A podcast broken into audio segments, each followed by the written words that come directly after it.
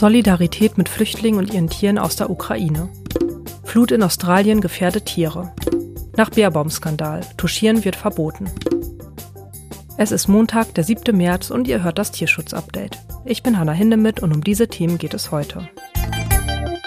Mehr als eine Woche ist es mittlerweile her, dass russische Soldaten die Ukraine angegriffen haben. Über eine Million Menschen sind seitdem auf der Flucht vor dem Krieg, sagt EU-Flüchtlingskommissar Filippo Grandi am Donnerstag. Ihr Ziel die EU-Staaten westlich der Ukraine. Gerade in Polen und Rumänien kommen viele Flüchtende an, doch Tausende reisen weiter, auch nach Deutschland. Neben ihren Kindern und ihren Habseligkeiten haben die meist weiblichen Flüchtlinge oft auch Hunde, Katzen und andere Haustiere dabei. Das macht die Unterbringung in den Notunterkünften schwierig. Der Deutsche Tierschutzbund appelliert deshalb an Innenministerin Nancy Faeser und die kommunalen Behörden, Flüchtlingsheime so auszustatten, dass die Tiere bei ihren Besitzern bleiben können. Eine Trennung von ihren Haustieren sei eine zusätzliche Belastung für die Menschen und müsse deshalb unbedingt vermieden werden, sagt Thomas Schröder, Präsident des Deutschen Tierschutzbundes. Doch auch die Zivilbevölkerung setzt sich für die Schutzsuchenden ein. In den sozialen Medien bieten Menschen in ganz Europa Schlafplätze und Mitfahrgelegenheiten für zwei- und vierbeinige Flüchtlinge an. Die Schauspielerin Carla Nina Dietrich stellt selbst Schlafplätze für Geflüchtete mit Tier zur Verfügung und hat eine interaktive Karte angelegt, in der auch andere Unterkünfte eingetragen werden können. Ich habe sie gefragt, warum es ihr so wichtig ist, zu helfen.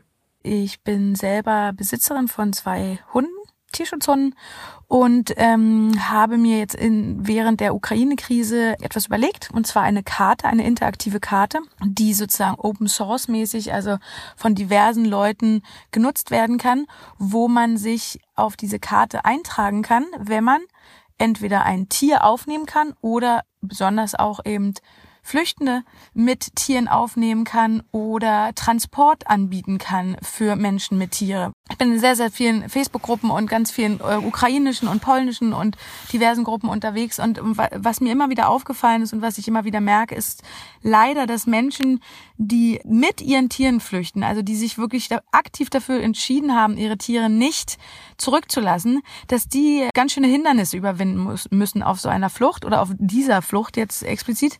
Da sind oft Züge, die äh, Tiere nicht mitnehmen oder die Flüchtlingsbusse, die dann Menschen mit Tieren nicht mitnehmen. Wenn sie dann aber endlich von irgendjemandem mitgenommen wurden, dann gibt es Auffangstationen, gibt es Auffanglager. Ganz oft dürfen dort Menschen mit Tieren nicht unterkommen. Das macht es sehr, sehr, sehr beschwerlich und es ist sehr, sehr anstrengend. Und wir haben uns äh, mit anderen Leuten in, in so einer äh, Rettungsgruppe überlegt, dass, dass dann irgendwas machbar sein muss. Und deshalb gab es so eine große Datei, so eine große Liste von Leuten, die ihm die Hilfe anbieten und immer wieder auch kommentieren.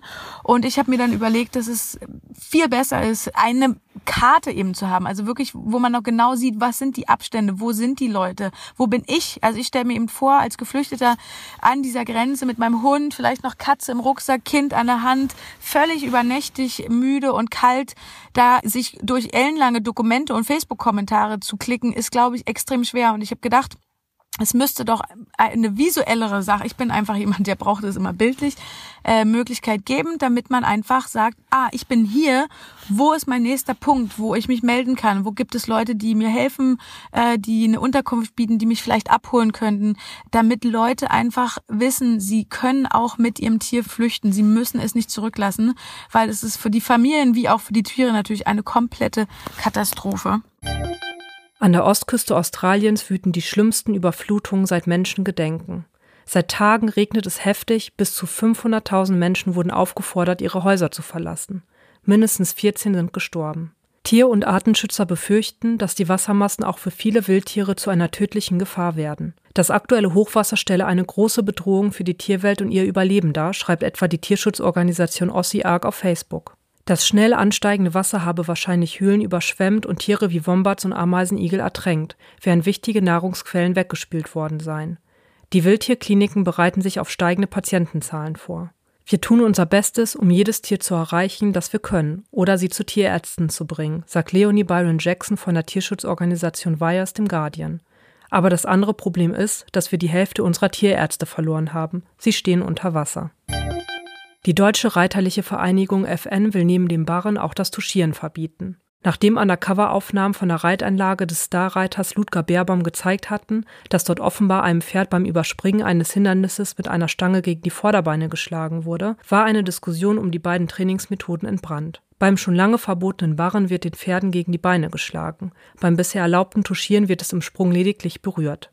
Doch nun verbietet die FN auch das, obwohl Tuschieren grundsätzlich nicht tierschutzrelevant sei. Hier gibt es allerdings ein großes Aber. Das Tuschieren korrekt auszuführen ist sehr kompliziert und schon die kleinsten Fehler könnten negative Folgen für die Pferde haben. Und damit endet das Tierschutz-Update für diese Woche. Vielen Dank fürs Zuhören. Gefällt euch dieser Podcast? Dann lasst doch gerne eine Bewertung bei Apple Podcast oder Spotify da. Ich bedanke mich fürs Zuhören und wünsche euch eine gute neue Woche.